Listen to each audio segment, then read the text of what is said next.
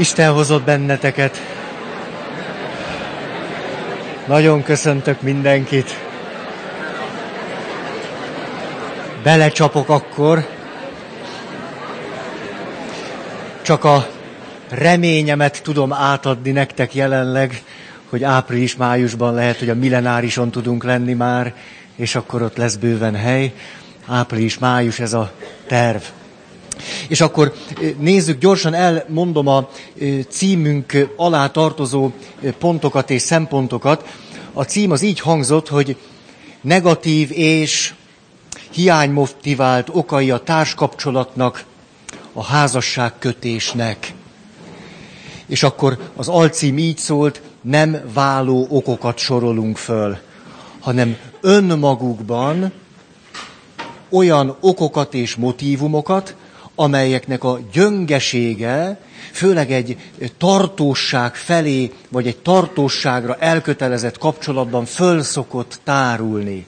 És kiderül, hogy ha csak az volt, vagy csak azok a motivumok és okok vezettek bennünket, hogy azok nem tartanak meg az élet nehéz helyzeteiben, és ezért szükségesnek tűnik mélyebbről fakadó motivációt találni arra, hogy a kapcsolat tovább tudjon folytatódni, vagy hogy képesek legyünk megelégedettek lenni. A boldogságról ne is beszéljünk.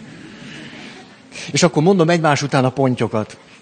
Egy, menekülés otthonról, valamitől vagy valakitől.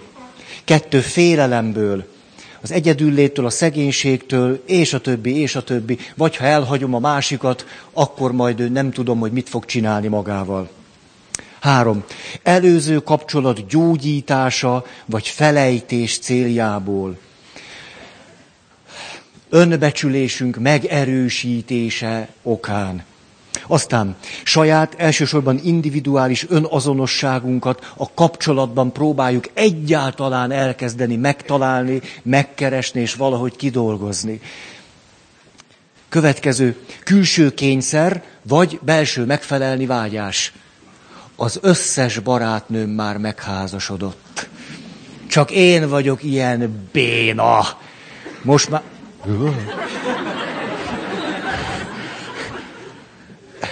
Úgy látszik, sok minden másra alkalmatlan vagyok itt. Le fog dőlni. Meg kell oldanom ezt a helyzetet. Direkt nem csináltad, ugye, mert itt hordtad a tojásokat a vacsihoz. Most már annyi nekik. Tehát külső kényszer vagy megfelelni vágyás. Ez nagyon erős lehet. Hat. Éretlen infantilis okok. Ön, miért ne? Ez, de ez is egy ok. Vagy legfeljebb elválunk. És a kettő között sokféle más.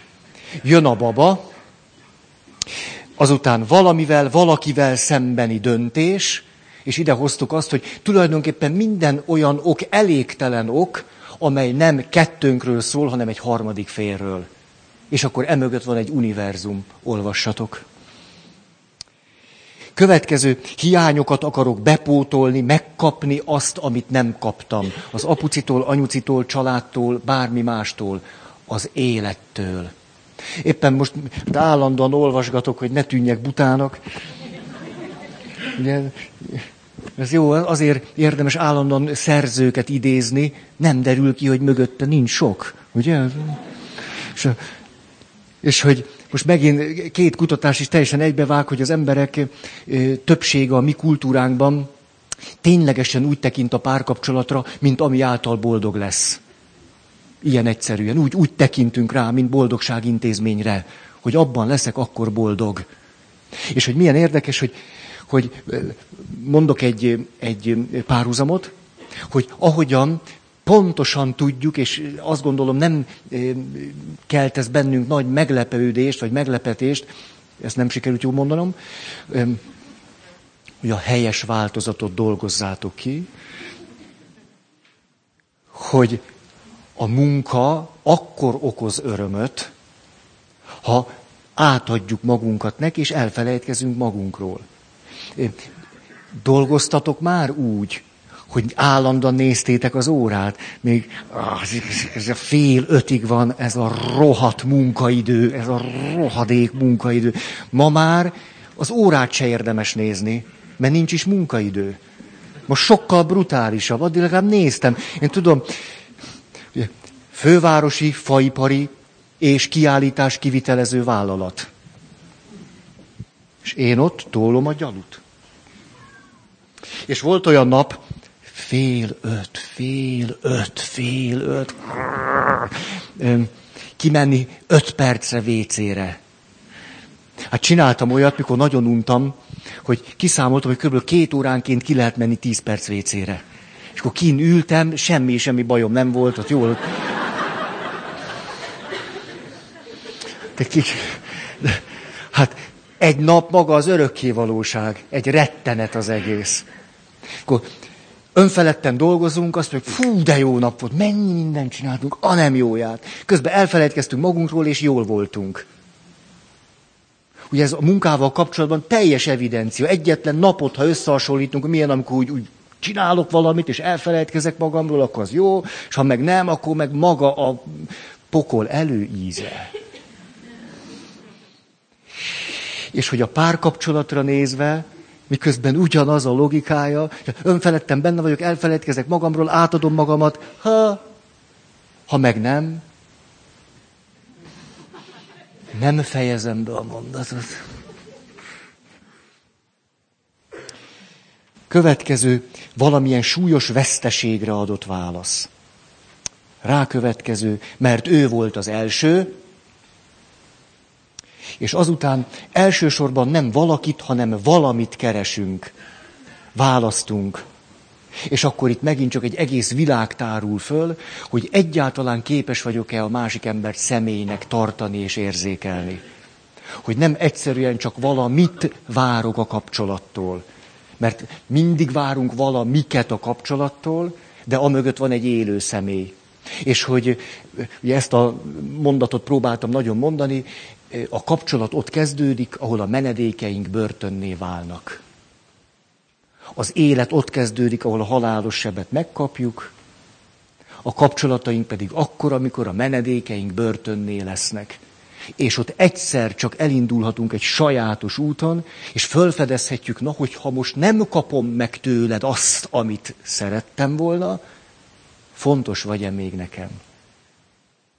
Nagyon izgalmas kérdés. Egyáltalán fontos nekem bárki ezen a világon, akitől nem kapom azt meg, amit szeretnék? Ez szerintem nagyon ide bejön. Nekem nagyon. Többet kellett volna enni, akkor könnyebb. És aztán ott fejeztük be, és akkor megyünk, megyünk, hogy egy sajátos jelenségre figyeltünk föl, ez pedig az, hogy az erkölcsnek volt egy sajátos szerepe. A, az elmúlt évszázadokban nyugodtan mondhatjuk, de megint csak a mi kultúránkra jellemző ez alapvetően, lásd Egyiptom. A mi kultúránkban azonban a külső kötöttségektől egy viszonylagosan elég jó szabadságra tudtunk eljutni. Egész nagy szabadságunk van. Viszonylagos a szabadság, de az egyszerűség kedvéért nyugodtan mondhatjuk, hogy egész tűrhető. Hát a diktatúrához képest biztosan. Ugye lenne sok ország, ahova nem mennénk el nyaralni. Mi lett ennek a következménye? Az, hogy napnál is világosabban, hihetetlen erővel jelentkeztek a belső korlátok és kötöttségek. Ameddig az életünket a külső szabadság megteremtésével töltöttük, hogy egyáltalán megházasodhassak azzal, akibe szerelmes lettem, hát ameddig ez a nagy téma, addig ugye árkon, bokron, tüzen, vizen, mindenen. Vagy pedig az, hogy nem vele házasodtam meg, de hát telek a telekhez, föld a földhöz, vallás a valláshoz, az is valami, vagy az is fontos nekem. Ugye, az is egy belső valami volt. Vagy legalábbis olyan külső valami volt, amit el lehetett fogadni. Hát valamennyire.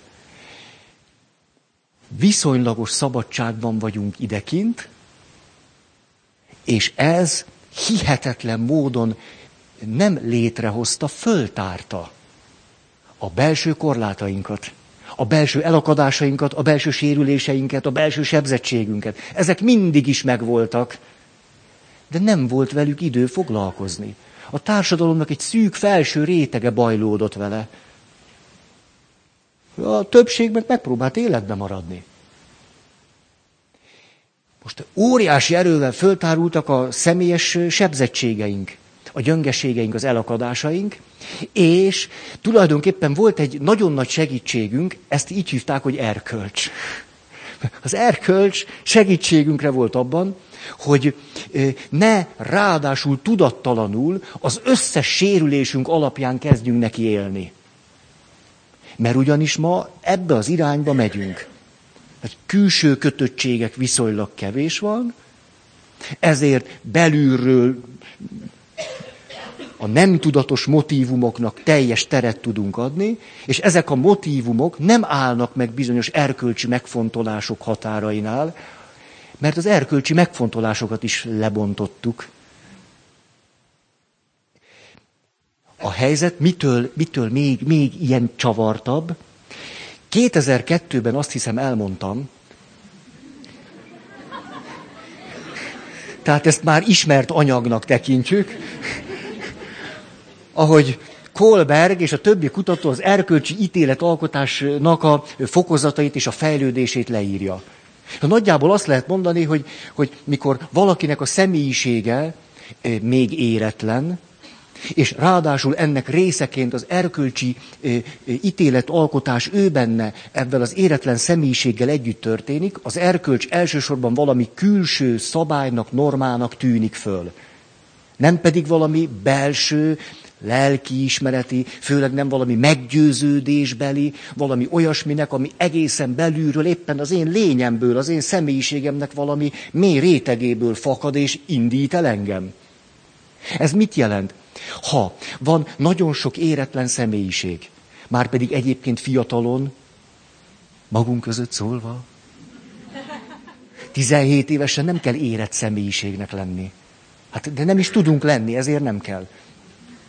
Most akkor ez úgy néz ki, hogy jönnek a kül- külső szabadság, belülről rengeteg sérültség, sebzettség, nem tudatos motiváció, ezeknek valamennyire határt, keretet szabna valamiféle erkölcsi rend, főleg akkor, hogyha az, az, az valahogy egy, egy, az érettség felülmenő személyiségnek valami belső indítatásából, motivációból származna, de hogyha a személyiség nem elég érett, már pedig hm, hm, hm, ezért az erkölcsre is úgy tekintünk, mint valami külső akadályra, ami a szabadságunknak útjában áll, ezért annak is nekiálltunk, azt is lebontottuk, mert úgy tűnt, hogy, hogy a diktatúra meg az erkölcs a két nagy szemétség. Ezeket jól lebontjuk, hogy szabadok legyünk, és akkor most leültünk ide. És akkor most egy olyan sajátos helyzetbe kerültünk, hogy most aztán mindenféle különösebb akadály nélkül a belső sérültségeink átvették az uralmat. Haha. Így fest számomra a helyzet. Mondhatom azt persze az árnyékból nézve. De azért mondom ezt most az árnyékból nézve, hogy valami nagyon világos legyen.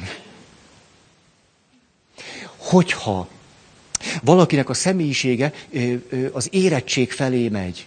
Számára az erkölcsi megfontolások nem külső, hanem belső szemponttá lesznek. Ugye ezt tudjuk jól. Lásd 2002. Ezért, amikor valaki az erkölcsi megfontolások alapján belülről is szervezi a maga morális világát, akkor lehet, hogy érez mindenféle ilyen-olyan késztetéseket, de ez jóval kevesebb meghasonlást okoz neki, mert az erkölcs neki bent van. Ez azt jelenti, hogy tudjátok, Jézusnak ez a mondata, ezt, ezt állandóan látom, hogy eddig döbbenetes mélységei vannak. Akinek nincs, attól még az is elvétetik, amilyen van. Akinek meg van, annak még adatik. És ez nem valamiféle kiszúrás, vagy nem Istennek valami sajátos e, igazságtalansága, hanem valahogy ezt látjuk, hogy pont az, akinek a legnagyobb szüksége lenne például valami erkölcsi korlátokra, mert különben olyan sérült, egyébként olyan sérült, hogy még az valahogy úgy tudná szabályozni az összes tudattalan sebzett késztetését. De hát pont ő benne a moralitás is sebzett. Sok esetben. Tehát pont akinek a leginkább kéne, ő neki van a legkevésbé. És akkor... De nyilván azért beszélünk, hogy tűdüdüdüdüdü. Hogy hogy lehet ezt így, így, így megfordítani ezt, elkezdeni építkezni, és akkor egyszer csak az egész élet a malmunkra hajtja a vizet. Az egy nagyon izgalmas. Akkor, elke, mikor ennek a titkába belépünk, hogy valamiképpen minden az életünk szolgálatában áll valamiképpen. És akkor rájövünk, hogy hogy szolgál minden, ami az életünkben van, valamiképpen minket, hát akkor már mentünk fölfelé. Ennek a misztériuma gyönyörű szép. Remélem, hogy már van erről sejtésetek. Hogy visszanézve egy két évvel, öt évvel, húsz évvel ezelőtti dolgot, már látjuk, hogy hogy szolgálta az az életemet. Attól az még hiány, fájdalom, sebzettség, nem kaptam meg, nem szerettek, stb. Hogy szolgálta az életem? A, na, gyorsan mondok csak két mondatot, de ezt már úgy is tudjátok. Ugye én abban a kivételezett helyzetben vagyok, hogy nem volt elégségesen megfelelő a kapcsolatom az anyámmal, és nem volt közeli kapcsolatom az apámmal. Ugye? Két pofon. Most azonban már másképpen látom a helyzetet. Most azt látom, ó, nem volt megfelelő kapcsolatom az anyukámmal, ne, én bennem úgy állt össze az édesanyámmal való kapcsolatom, hogy nincs elég szeretet, nincs elég dédelgetés, nincs elég közelség. Megtanultam hidegben is élni. Micsoda nyereség! És melegszívű jó indulattal nézek az embertársaimra, akik csak a melegben tudnak lenni. Hmm. És ti pedig rám irigykedtek. De jó lenne, én úgy bírnám a hideget, mint a Feri. Hát kérlek szépen kell egy csapnivaló anyakapcsolat. Az nem mindenkinek adatik.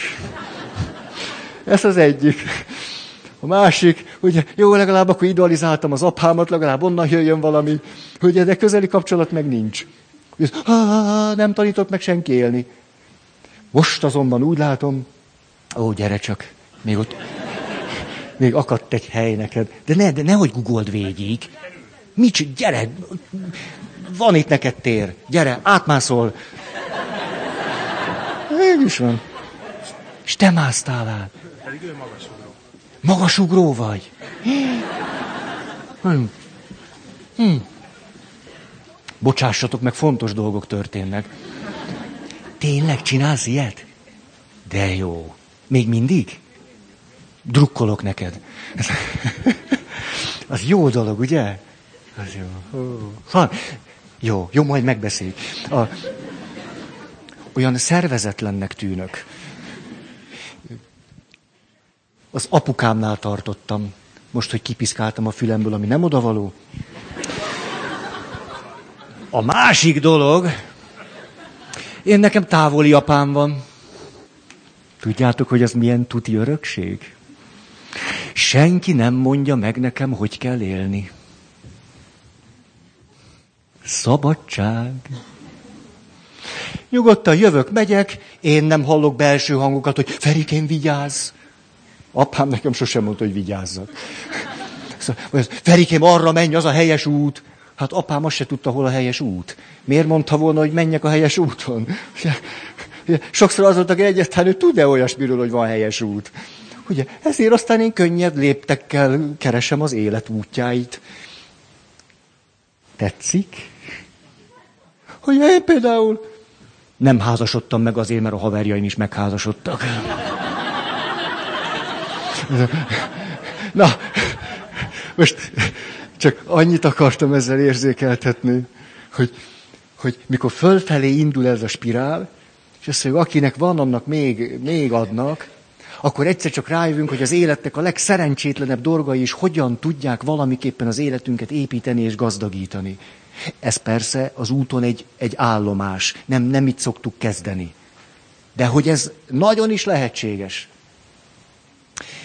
Itt tehát, akkor vissza a, az erkölcshöz, hogy emlékeztek, Jung apó azt mondta, hogy amikor valaki önismereti munkába kezd, akkor elsősorban barátkozzék meg a csatorna tisztítók munkaföltételeivel, mert hogy ahogy kezd lefelé menni, orfacsoró bűz fog támadni, és a bűz belőle jön. Ez nyilván megint a fonákjáról való nézés. Gyönyörű dolgok vannak itt bent. Gyönyörűek, csak oda el kell jutni. Egyszerűen úgy tűnik, hogy a felszínen vannak szép dolgok persze, ha? és akkor megyünk lefelé, káosz, bűz, sötétség. Megúszhatatlan.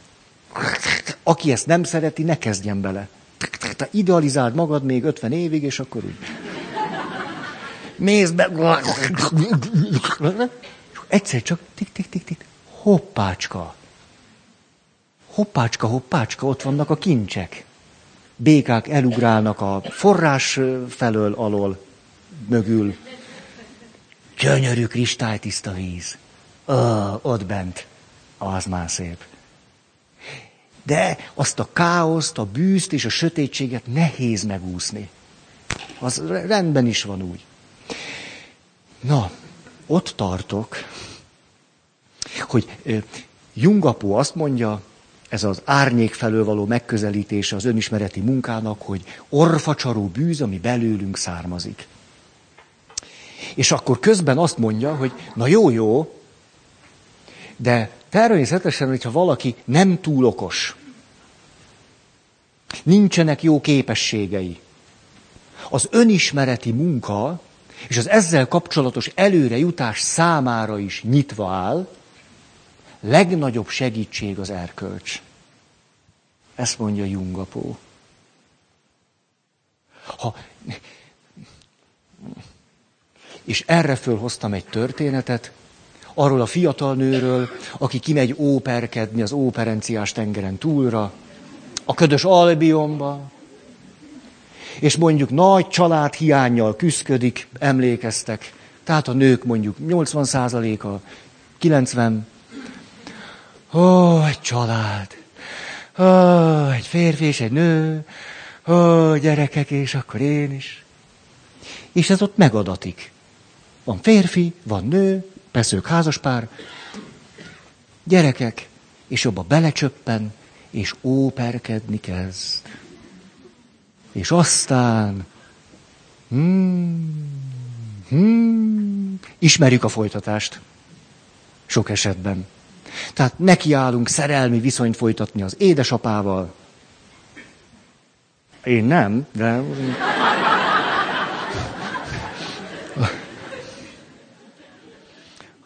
Ha sok férfi óper lenne, akkor pedig az édesanyával. Ez egy nagyon leegyszerűsített példája annak, hogy mi történik akkor, amikor eh, az erkölcs itt belülről, valamennyire nem tartja kordában a belső sebzettségeinket és gyöngeségeinket. Márpedig érdekes módon éppen, hogyha a, az erkölcs, ami most így nevezném talán legszívesebben egy jó erkölcs, egy belső vétett erkölcs, nagyon nagyban segítene éppen a személyiség fejlődésben. Mert mi történik, hogyha óperkedő főhősnőnk sírdogálva az emeleti szobában, átéli a szerelmet,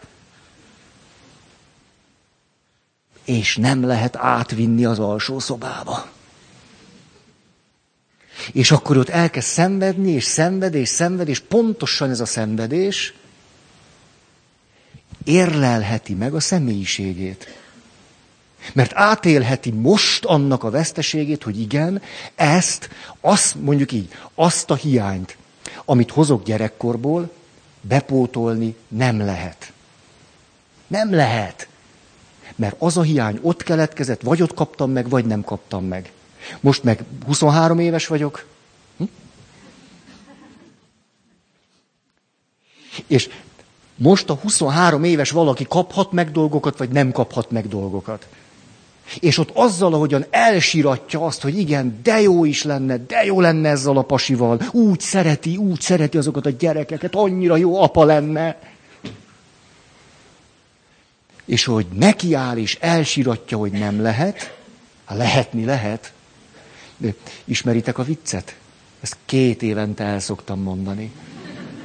De annyira jó, nem bírom tűrtőztetni magam a egyszeri vidéki plébános a római főhatóságnak ír levelet.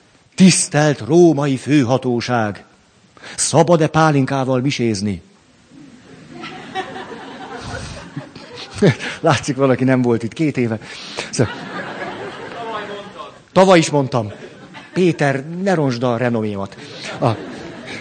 És. De biztos így volt. És akkor postafordultával jön a válasz már pedig pálinkával nem lehet misézni.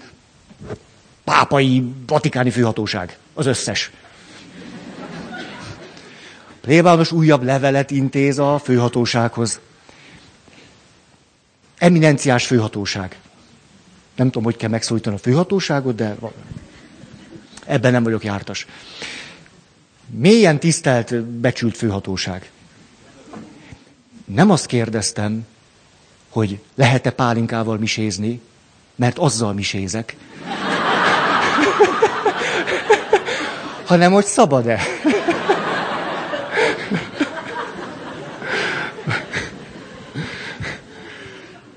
Tehát nyilvánvaló, hogy bármiféle életre adhatjuk a fejünket, de hogy ott annak a fájdalomnak és szenvedésnek, ott az óperenciás tengeren túl, abban a ködös albioni padlásszobában, amit a mi főhősnőnk 23 évesen átél, annak óriási jelentősége van, mert éppen két munkát végez egyszerre.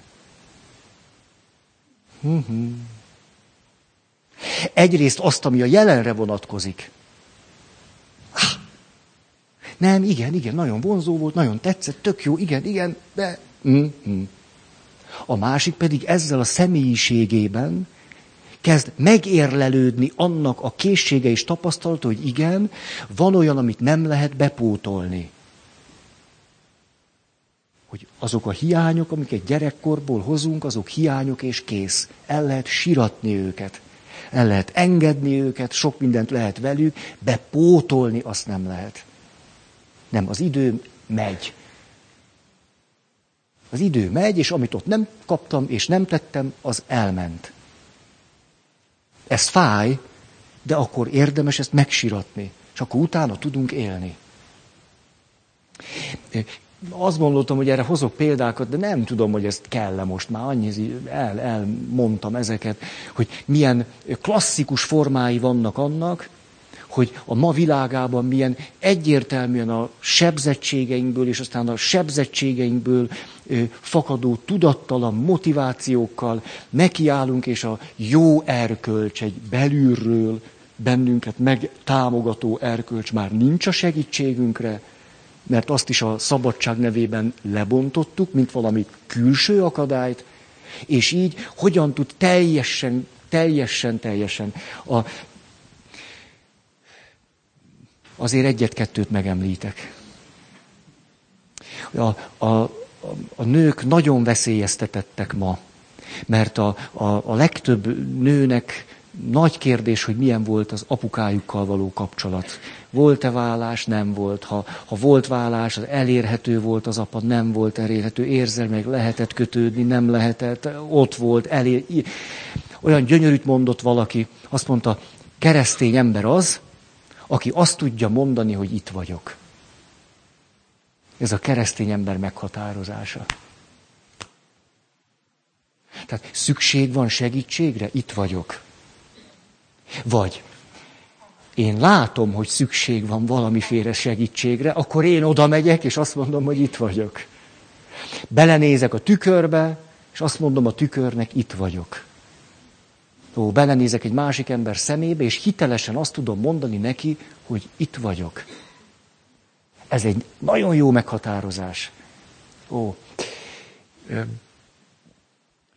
ott van tehát az a nő, aki nem kapott megfelelőt és eleget az apától, az apai világtól, mert az apa vagy elérhető volt, vagy nem, néha igen, néha nem, két hetente, havonta és a többi. És utána ő az előbb említett folyamban nekiáll és szeretője lesz valakinek. Mert ez éppen pontosan megfelel annak a logikának, amit ő megtanult.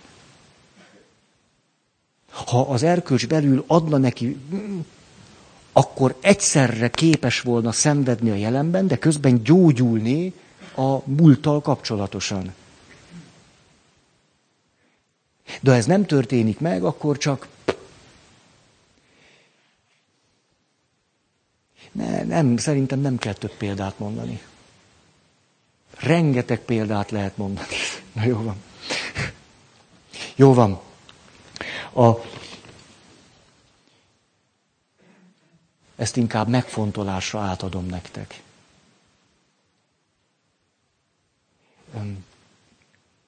Megyek tovább. De nagyon itt vagyunk még, egyáltalán párválasztás, párválasztás tudattalan motivumai, házasságkötés elégtelen okai. Ugye lehetetlen, hogy ne beszéljünk a szerelemről. Hát arra muszáj. És arra tennék egy kísérletet, hogy a szakirodalom alapján próbáljuk meg összefoglalni a szerelem ismérveit, hatásait, következményeit, de azt tenném, ami szerintem hasznunkra lehet, hogy az, most így mondanám, az érett szerelem jellemzőit fogom elmondani. És itt lenne két fájdalmas mondatom. Az első, az eddigiek e- e- elmondott, na, ez hihetetlen. Eri, az eddigiek alapján azt lehet mondani, egyetlen mondatba foglalom össze, a szeretet nem elég. A szeretet azért nem elég, mert ott a közös albionban, ami 23 éves főhősnőnk, szereti azt a pasit.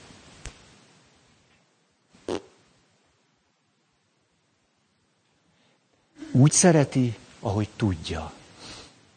Azért éppen őt szereti, mert az, az van vele, ami van. Ha megkérdeznénk, hogy szeretette azt a férfit, hát nyilván azt mondaná, hogy szeretem. Hát különben miért sírnék itt a padlásszobában? Az a nő, aki éppen szeretőjévé lett valakinek.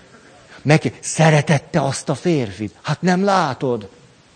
Hát éppen az élet lehetőségeimet is oda dobom, hogy hát, ha elválik. Hát persze, hogy szeretem. Ezért ebben az összefüggésben szerintem minimum ezt a mondatot ki kell mondani, a szeretet nem elég. Mert nem mindegy, hogy ki szeret, meg hogyan szeret. Mert a sebzettségeinkből adódóan valahogyan tudunk csak szeretni, ahogyan éppen képesek vagyunk rá. És éppen valakit, és valaki szeret. Hát az a valaki, akik éppen jelenleg tudunk lenni. Az a valaki szeret.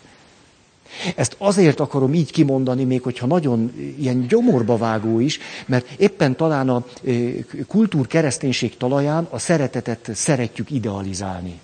Ugye? Csak kimondjuk ezt, hogy szeretlek, akkor azt gondoljuk, puff, akkor ez most el lesz intézve. Vagy hát ha szeretlek, akkor, akkor már nincs tovább appelláta. Ha szeretlek, akkor nem kell már továbbá semmi mást megfontolni. Ha azt mondom, hogy senkit még nem szerettem úgy, mint ott ködös Albionban azt az apát, akkor könnyen gondolhatjuk azt, hogy ezen már most akkor nincs tovább. Hát ha most szeretek legjobban, ahogy csak tudok szeretni, most élem át ezt, hát akkor az a két kisgyerek, akit óperkedek ott, igazán nem egy nyomós ellenérv. A feleségről ne is beszéljünk. Hát én éppen most szeretek valakit úgy, ahogyan csak, csak tudok, a két kapura szeretem őt. Hogy nem tudom, női, női változat nem jut eszembe. Tehát két kapura, meg ami a csövön kifér. A, rettenetes egyoldalúság. Kérem a nőtársaimat, hogy, hogy a, a női szleng az hogy van? Nincs. Teréz azt mondja, hogy nincs. Nincsen női szleng. Akkor ennek mi az oka? Hát ez egy roppant érdekes jelenség. Hát a nő... Jó, jó! Hallottátok ott hátul? Hát kivert a veríték. Ez a... Magasztosabb az annál. Ó, hát a nők lebénultak itt. 300 nő lebénult. Nem, hát én szerintem egy nő szívből. Szív. Ja, ezt mondtad. Jó, hát... Hát nem értettem meg, bocsáss meg. Hát én ilyen férfi vagyok, fekete cipőt hordok, ez nem, zoknim is fekete. Tehát...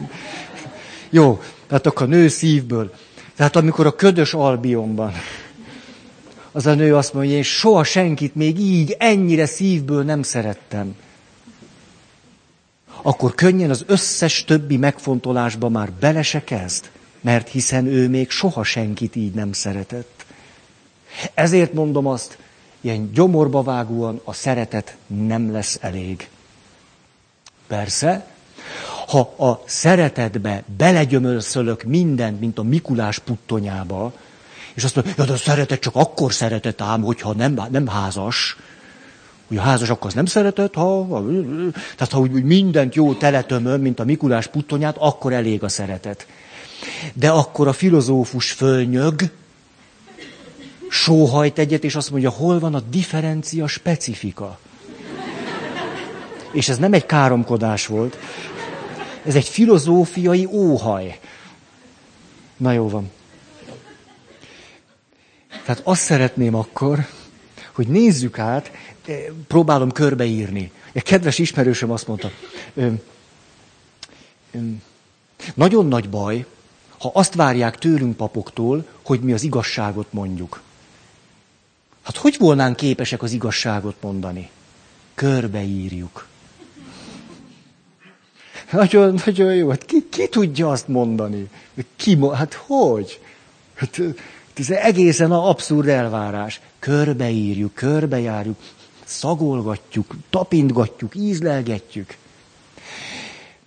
Most akkor írom körbe, hogy ahogyan az érett személyiség szerelmes, ez lehet egy megközelítésünk. Amennyiben a szerelem árnyalt, gazdag teljességét éli meg valaki, akkor az valahogy így fest. Amennyiben az a szerelem a maga teljességében bontakozik ki, akkor ezekkel a jegyekkel írhatjuk le.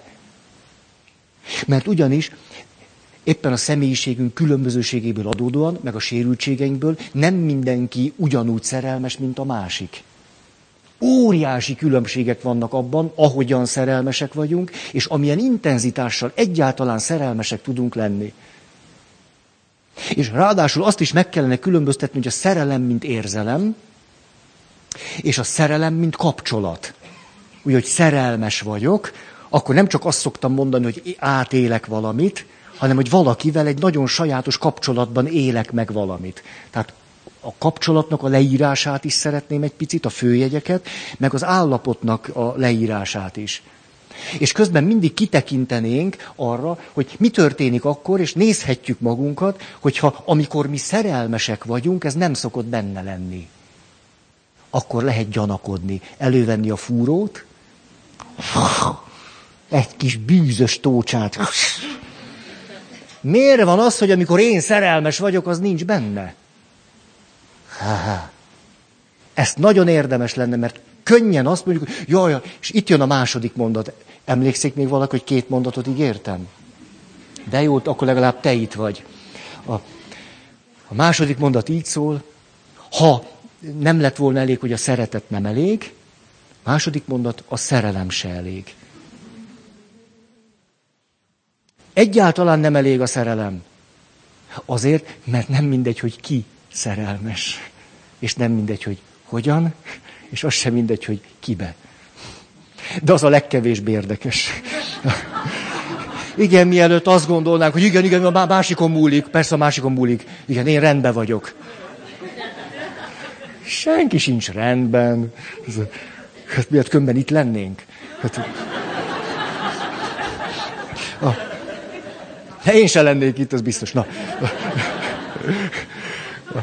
Szóval, akkor nézzük, tehát azt a szerelmet, ami, ami benne lehet egy olyan ember szerelmességében, aki elég érett személyiség, annak... Mondom az első pontot. Egy. A szerelem kötődést is jelent. Van primitívek lesznek, azt mondja, ezért nem kellett volna jönni itt. Moralizált három órát, most meg... Ezt még interneten érdemes meghallgatni. A szerelem kötődést jelent, elkezdek kötődni ahhoz a valakihez, akibe szerelmes lettem. Ezt most mondhatjátok, hogy na hát ez aztán. És közben pedig vannak olyanok, akik hiába szerelmesek a másikban, nem kötődnek, nem indul el bennük a kötődés.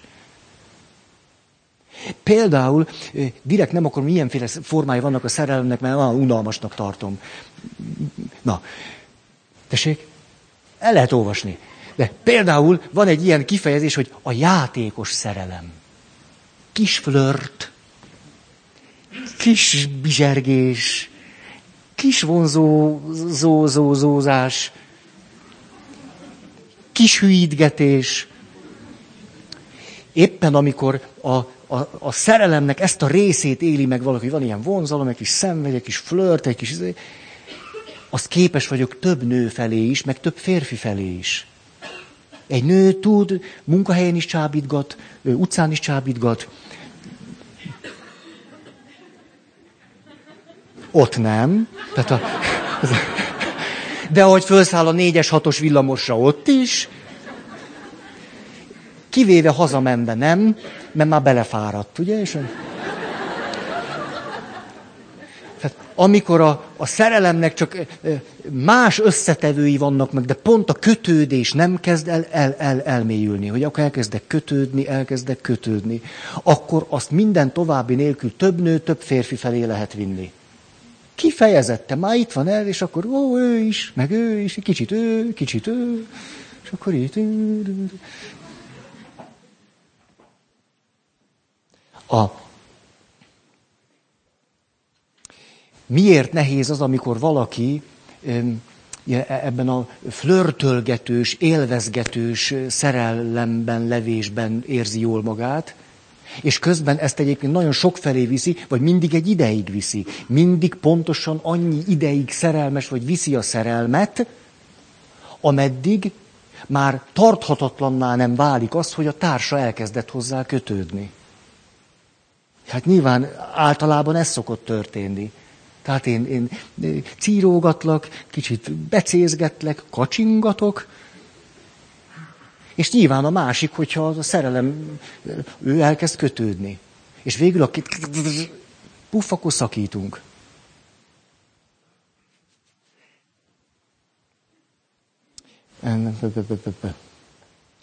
A felnőttkori kötődést három dolog jellemzi.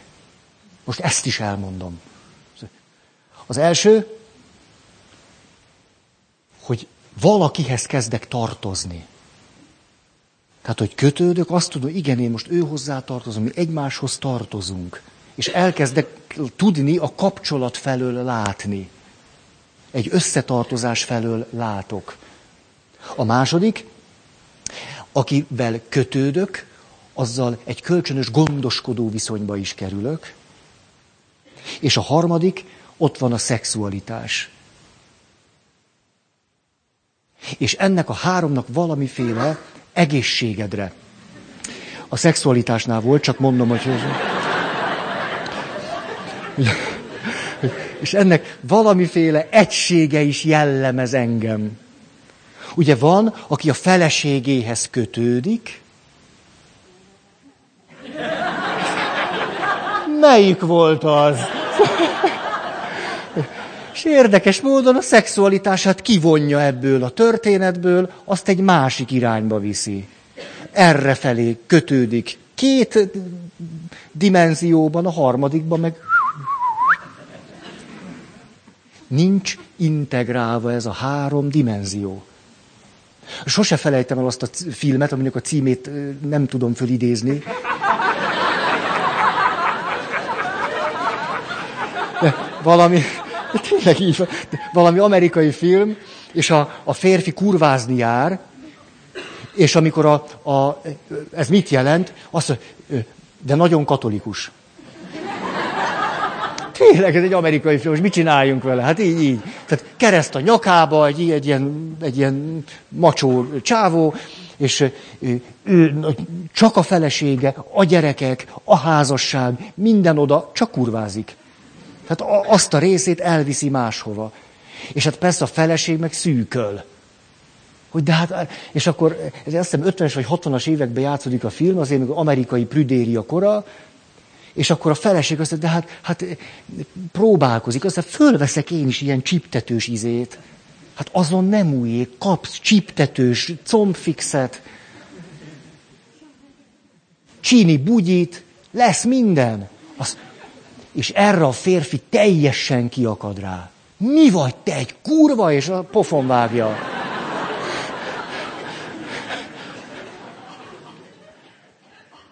Hát akkor ilyen van, úgy látszik. Hát, hogy valaki két dimenziót visz a párkapcsolatába, a harmadikat elviszi máshova. De olyan is van, hogy nem.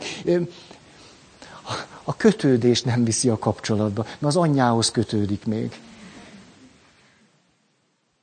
Nem, a kötődés az anya felé, a másik kettő meg jöhet a feleséggel. Egy édesanya megelégelte.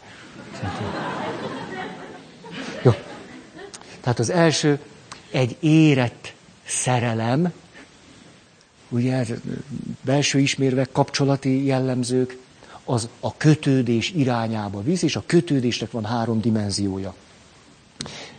Kettő, az érett szerelemben törődni kezdek azzal, akibe szerelmes vagyok. Elkezdek vele törődni. A, s, olyan megrázó volt, egyszer elmentünk valami táborba. Nem emlékszem, hogy melyik tábor volt. Sok fiatal érkezett, és hogy utaztunk a vonaton, kézen fogva ült egy pár. Én meg ott ültem, van hatos vagy nyolcas kupé volt, és egyszer csak kiderült, hogy a fiúnak, nem tudom már mi volt, lemerült a telefonja, vagy micsoda. Vagy nem, nem, nem, nem tudom, valami problémája jött a telefonjával. Ott néha csókolóztak, néha fogták egymás kezét, nagyokat szemeztek, szóval látni valóan egy, egy pár külső képét mutatták.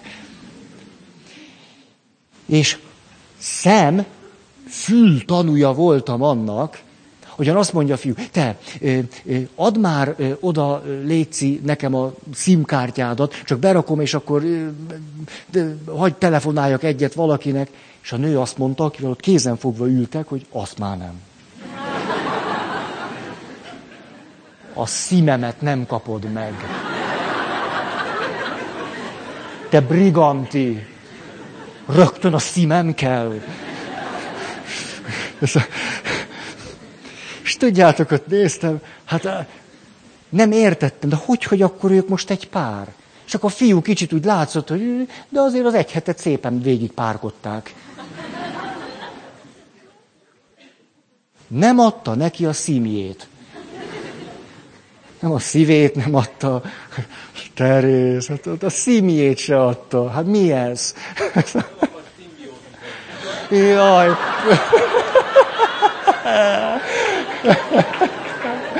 Hallottátok? András, hallottad? Nem. Nem akart szimbiózisba kerülni.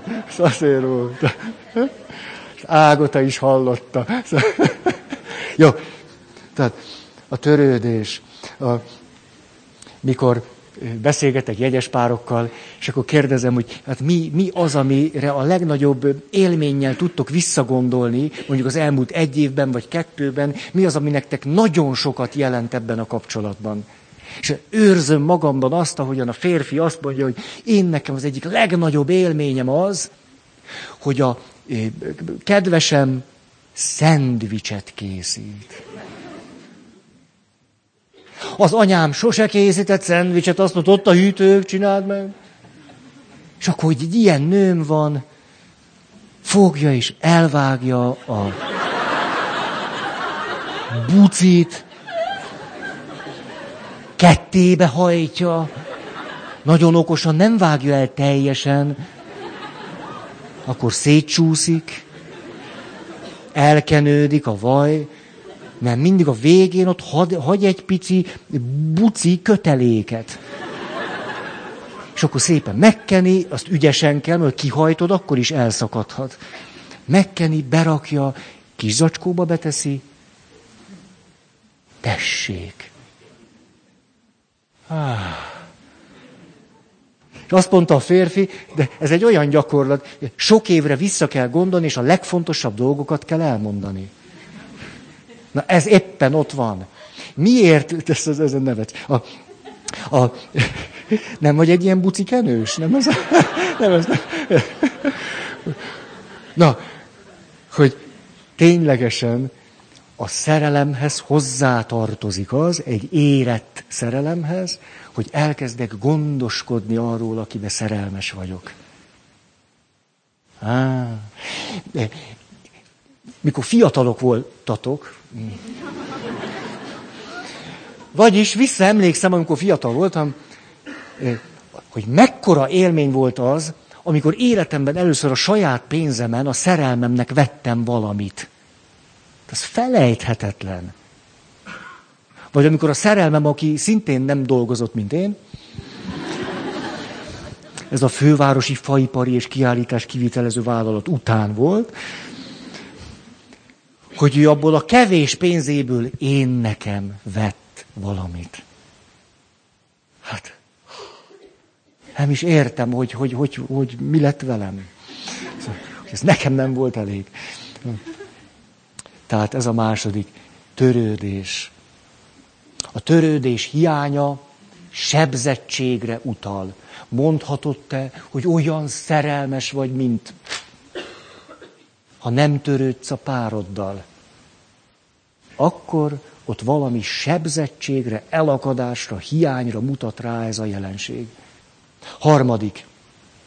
A szerelem, az érett szerelem természetszerűen az intimitás irányába visz bennünket. Az intimitásról semmi kedvem beszélni. Nem szeretem ezt a témát, és ezért átugorjuk. Nem, már nem, nem, nem szerethetek minden témát egy, egyszerre. Nem, ez, ez annyira lerágott csont, ez hihetetlen. Na, hogy ne volna olyan, hogy valaki lángolóan szerelmes, és közben pedig nem tárja föl magát. Nem, nem adja oda magát, nem mutatja meg magát, nem mutatja meg a gyöngéit. Nem, hát úgy meg nehéz meghit kapcsolatban lenni, hogy nem tárom föl magam, hogy nem mutatom meg magam, hogy ebből a szempontból nem szolgáltatom ki magam, hogy egy kölcsönös függés felé is nem indulunk el. Ugye függés, függőség nem ugyanaz. Ha valaki meg akarja őrizni a függetlenségét, hát abból hogy lesz meghittség? Negyedik pont. Egy érett szerelemnek része a szenvedély. Ezért nehéz a neten szerelembe esni. Az kifejezetten nem könnyű. Ugye elolvasod, hogy 47 éves vagyok, barna rövid hajamat hordom, hát azt hordja. három diplomám van, kettő igazi egyet vettem. És akkor, és akkor ki, és hoppá, erre klikkelek. Ez be, be fog nekem jönni. Hoppácska, neki adom a felületemet. És a, a, szóval tudjuk, hogy van olyan szerelem, amiben nincsen szenvedély. Akkor az ott mi van vele? Egy családterapeuta, okos bácsi azt mondta, kérdezték tőle, problémás-e a nagy korkülönbség? Most nyilván az volt, hogy nekem nem, de nem ezt mondta, mert komoly szakember volt. Azt mondta, ha van szex, akkor nem. Tehát probléma a nagy korkülönbség, azt mondta, ha van szex, akkor nem. Akkor ott van szenvedély, van férfi-nő találkozás. Ha nagyon apa, meg nagyon anya,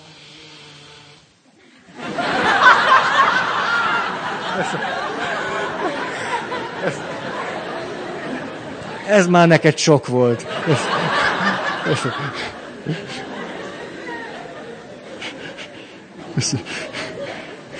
Na jó. Tehát a negyedik, az érett szerelemnek része, valamennyi szenvedély. Valamennyicske. Öt. Az érett szerelem az elköteleződés irányába visz. Az elköteleződésnek van három összetevője. Szóval ilyen népmesei fordulatok. A legnagyobb gyerek az ígéret. Az ígéret azt jelenti, hogy közös jövőben kezdek el gondolkodni. Képes vagyok egy közös életért elkezdeni dolgozni. Ez az ígéret. Hát nem az, hogy, hogy mondta azt, Mixát Kálmán mondta, hogy senki se olyan szegény, hogy ne ígérhetne. Csúnya. Tehát az ígéret az azt jelenti, hogy tudok, képes vagyok hosszú távon egy kölcsönös kapcsolatban gondolkodni, érteteni. A második, a középső gyerek, érzelmi kötődés. A harmadik önátadás. De most jön a másik család és másik három gyerek. Az elköteleződés három dimenziója. Egy a személyes. A személyes elköteleződés döntök melletted. Én szeretlek téged. De az nem elég. A másik dimenziója az elköteleződésnek az erkölcsi elköteleződés. Tehát kölcsönösen felelősséget vállalunk egymásért. És a harmadik egy strukturális elköteleződés. Tehát akkor elkezdünk, ha elköteleződtünk, akkor kidolgozzuk, hogy hogyan leszünk akkor mi együtt. Beleértve a jövendőbeli gyerekeket is. Akkor elkezdünk egy, szép szóval élve, egy családi rendszert megalkotni. Ez buzdít benneteket? Fölébredtetek már, úgy úgy szeretnék egy családi élő rendszert megalkotni. A, ugye látjuk azt, éppen vasárnap néztem a televíziót, valaki ártatlan boci szemekkel mondta el, hogy ő személy szerint roppant elkötelezett a párja iránt, annyira, hogy nagyon annyira, csak nem hűséges. De ő elkötelezett. Azt mondja, én nekem, te vagy az életem párja. Csak a morális dimenzió nincs meg az elköteleződésben. Tehát személyes, morális, strukturális. Enélkül kamuszöveg, vagy pedig tudatlanság. Megyek tovább. Az érett szerelem valamiképpen érinti az egész szemét. Az egész személyemet valamiképpen áthatja. Elkezd engem valamiképpen szervezni belül valamiképpen struktúrálni belül. Például, eh, amikor valaki a szerelemnek ezt a részét átéli, annak lesz a biológiai állapotára nézve egy hatása, több is, de most ezt akarom kiemelni, kevesebb alvással is beérjük. Ez, ez, ez, hú, akkor neked ez megvan. Ez a, ez a karikás szemek. Ez a, hát, ne, nem, hát visszaemlékszem arra, amikor szerelmes voltam, hát, hát abban az gyönyörű, ugye elkezdünk beszélgetni, a többit nem mondom, tehát azzal elkezdünk, tehát nem kezdünk. És akkor, akkor hajnali egy óra, négy óra, hét óra, csörög a vekker, hát hogy minek, azt nem tudjuk, mert fönn vagyunk. És megyünk munkába. Hát ez, ha valaki szerelmes, éppen teljesen normális. Hmm. Kívánok nektek teljesen át nem aludt éjszakákat. Az, akkor jó, jó irányba vagytok. A, ez, jött hozzám egy kedves valaki, azt mondta, hogy nem tudom, hogy megtaláltam-e az igazit. Tessék? Már rossz. De hát miért normális? Nem tudom. És kérdeztem, hogy jó, hát miért, hát mi? És akkor azt mondja, hogy jó, kedves volt, hát egy gimnazista fiú. Azt mondja, Tudod, az, az, hát végül hát hetente egyszer találkozunk, és de hát nagyon sok a tanulnivaló, és akkor ezért hát általában szombat délelőtt vagyunk együtt, mert délután akkor takarítani kell, meg, meg, meg akkor... Tehát szombat délelőtt, és valahogy nem, nem, nem, nem, nem tudom, hogy most ő az igazi, valahogy úgy nem, nem megy, nem megy úgy előre. Hát heti fél nappal. Hát hol kezdte őt el a szerelem szervezni? Ez, tehát egy érett szerelem az embert elkezdi szervezni itt belül. A, ugye felnőttebbeknél meg azt látjuk, hogy randíznak, de azt, hogy ne úgy, mert nagyon nehéz hetem lesz.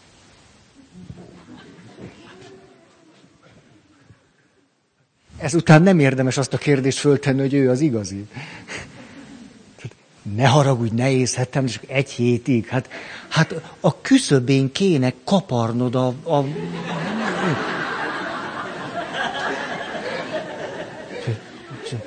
Hát ne is haragudj, ha te ilyenkor megértő vagy. Hát mi történt veled? Te hát a drágát, te nagyon nehéz időszak, vizsgaidőszak, egy hét, készül az anatómia vizsgára. Fütyülök az anatómia vizsgára. Hülye vagy? Hát szerelmes vagyok. Hát, hát csak nem tanulsz napi 24 órán keresztül.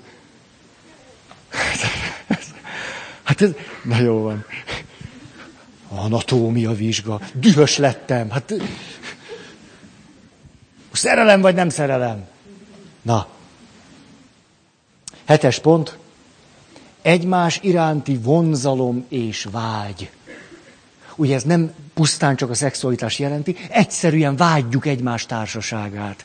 Hát egyszerűen vonzónak találjuk egymást, és lehet, hogy valaki az nagyon szerelmes vagyok belé, csak nem vonzódom hozzá.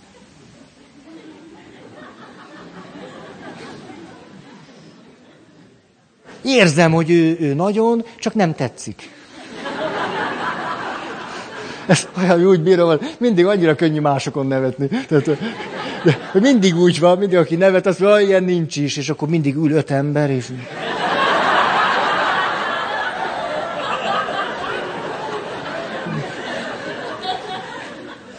azért tartunk egy óra 15 percet, hogy mindenki valamikor rosszul érezze magát.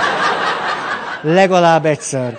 És, és kialakuljon a mi tudat. Szívből nektek. Na, tehát egymás iránti vonzalom és vágy jellemzi. Tudjuk azt, hogy létezik olyan nagyon lassan, finoman csörgedező valami olyan húsz év után kezd úgy...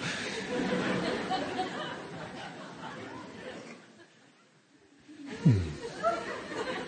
Ne, ne, ne hamarkodjuk el. Még nem mondjunk semmit. Még... De úgy kezdem érezni, hogy már több ő, mint a többi.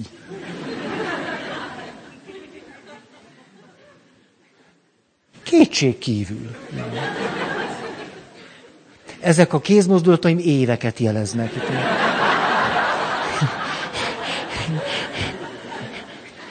Azért, hogy a Mária Rádió kedves hallgatói is mindenben részesedjenek, bár nem tudnak itt lenni. Nyolcadik pont. Nézem az órámat. Elnézést kérek, nem tudom, ilyen vagyok ma. Tehát a, most elmondom nektek, hogy körülbelül háromszor próbáltam összeszedni magam.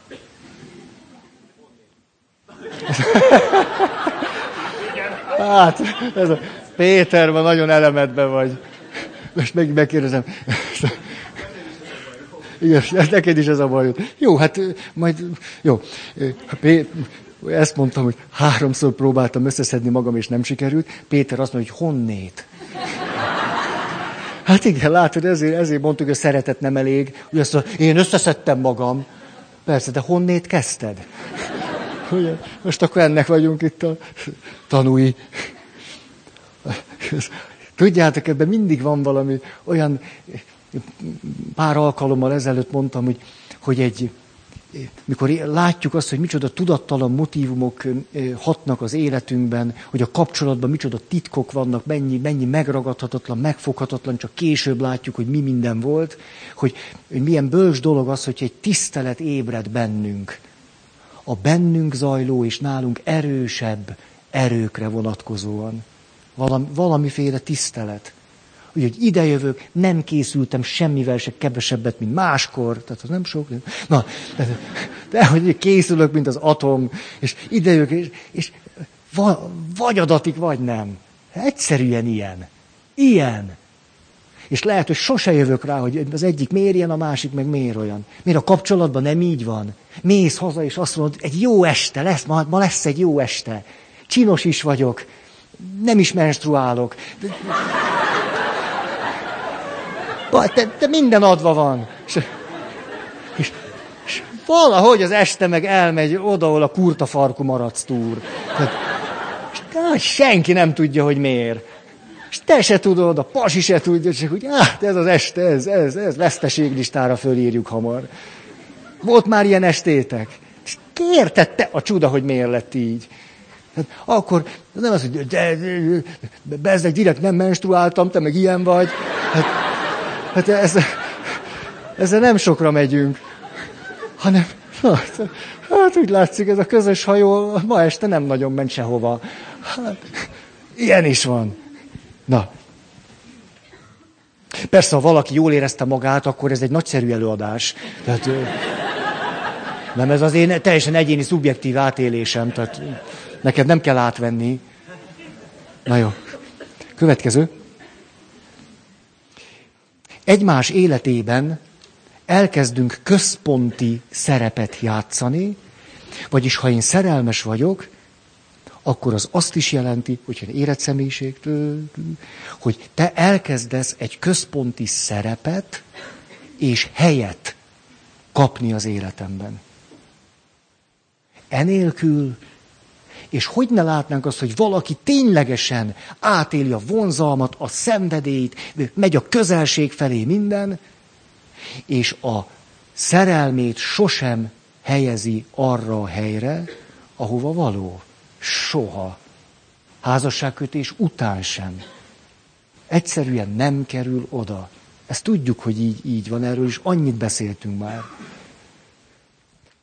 Tulajdonképpen mindenről annyit beszéltünk, hogy nem tudom, elmegy Szabira.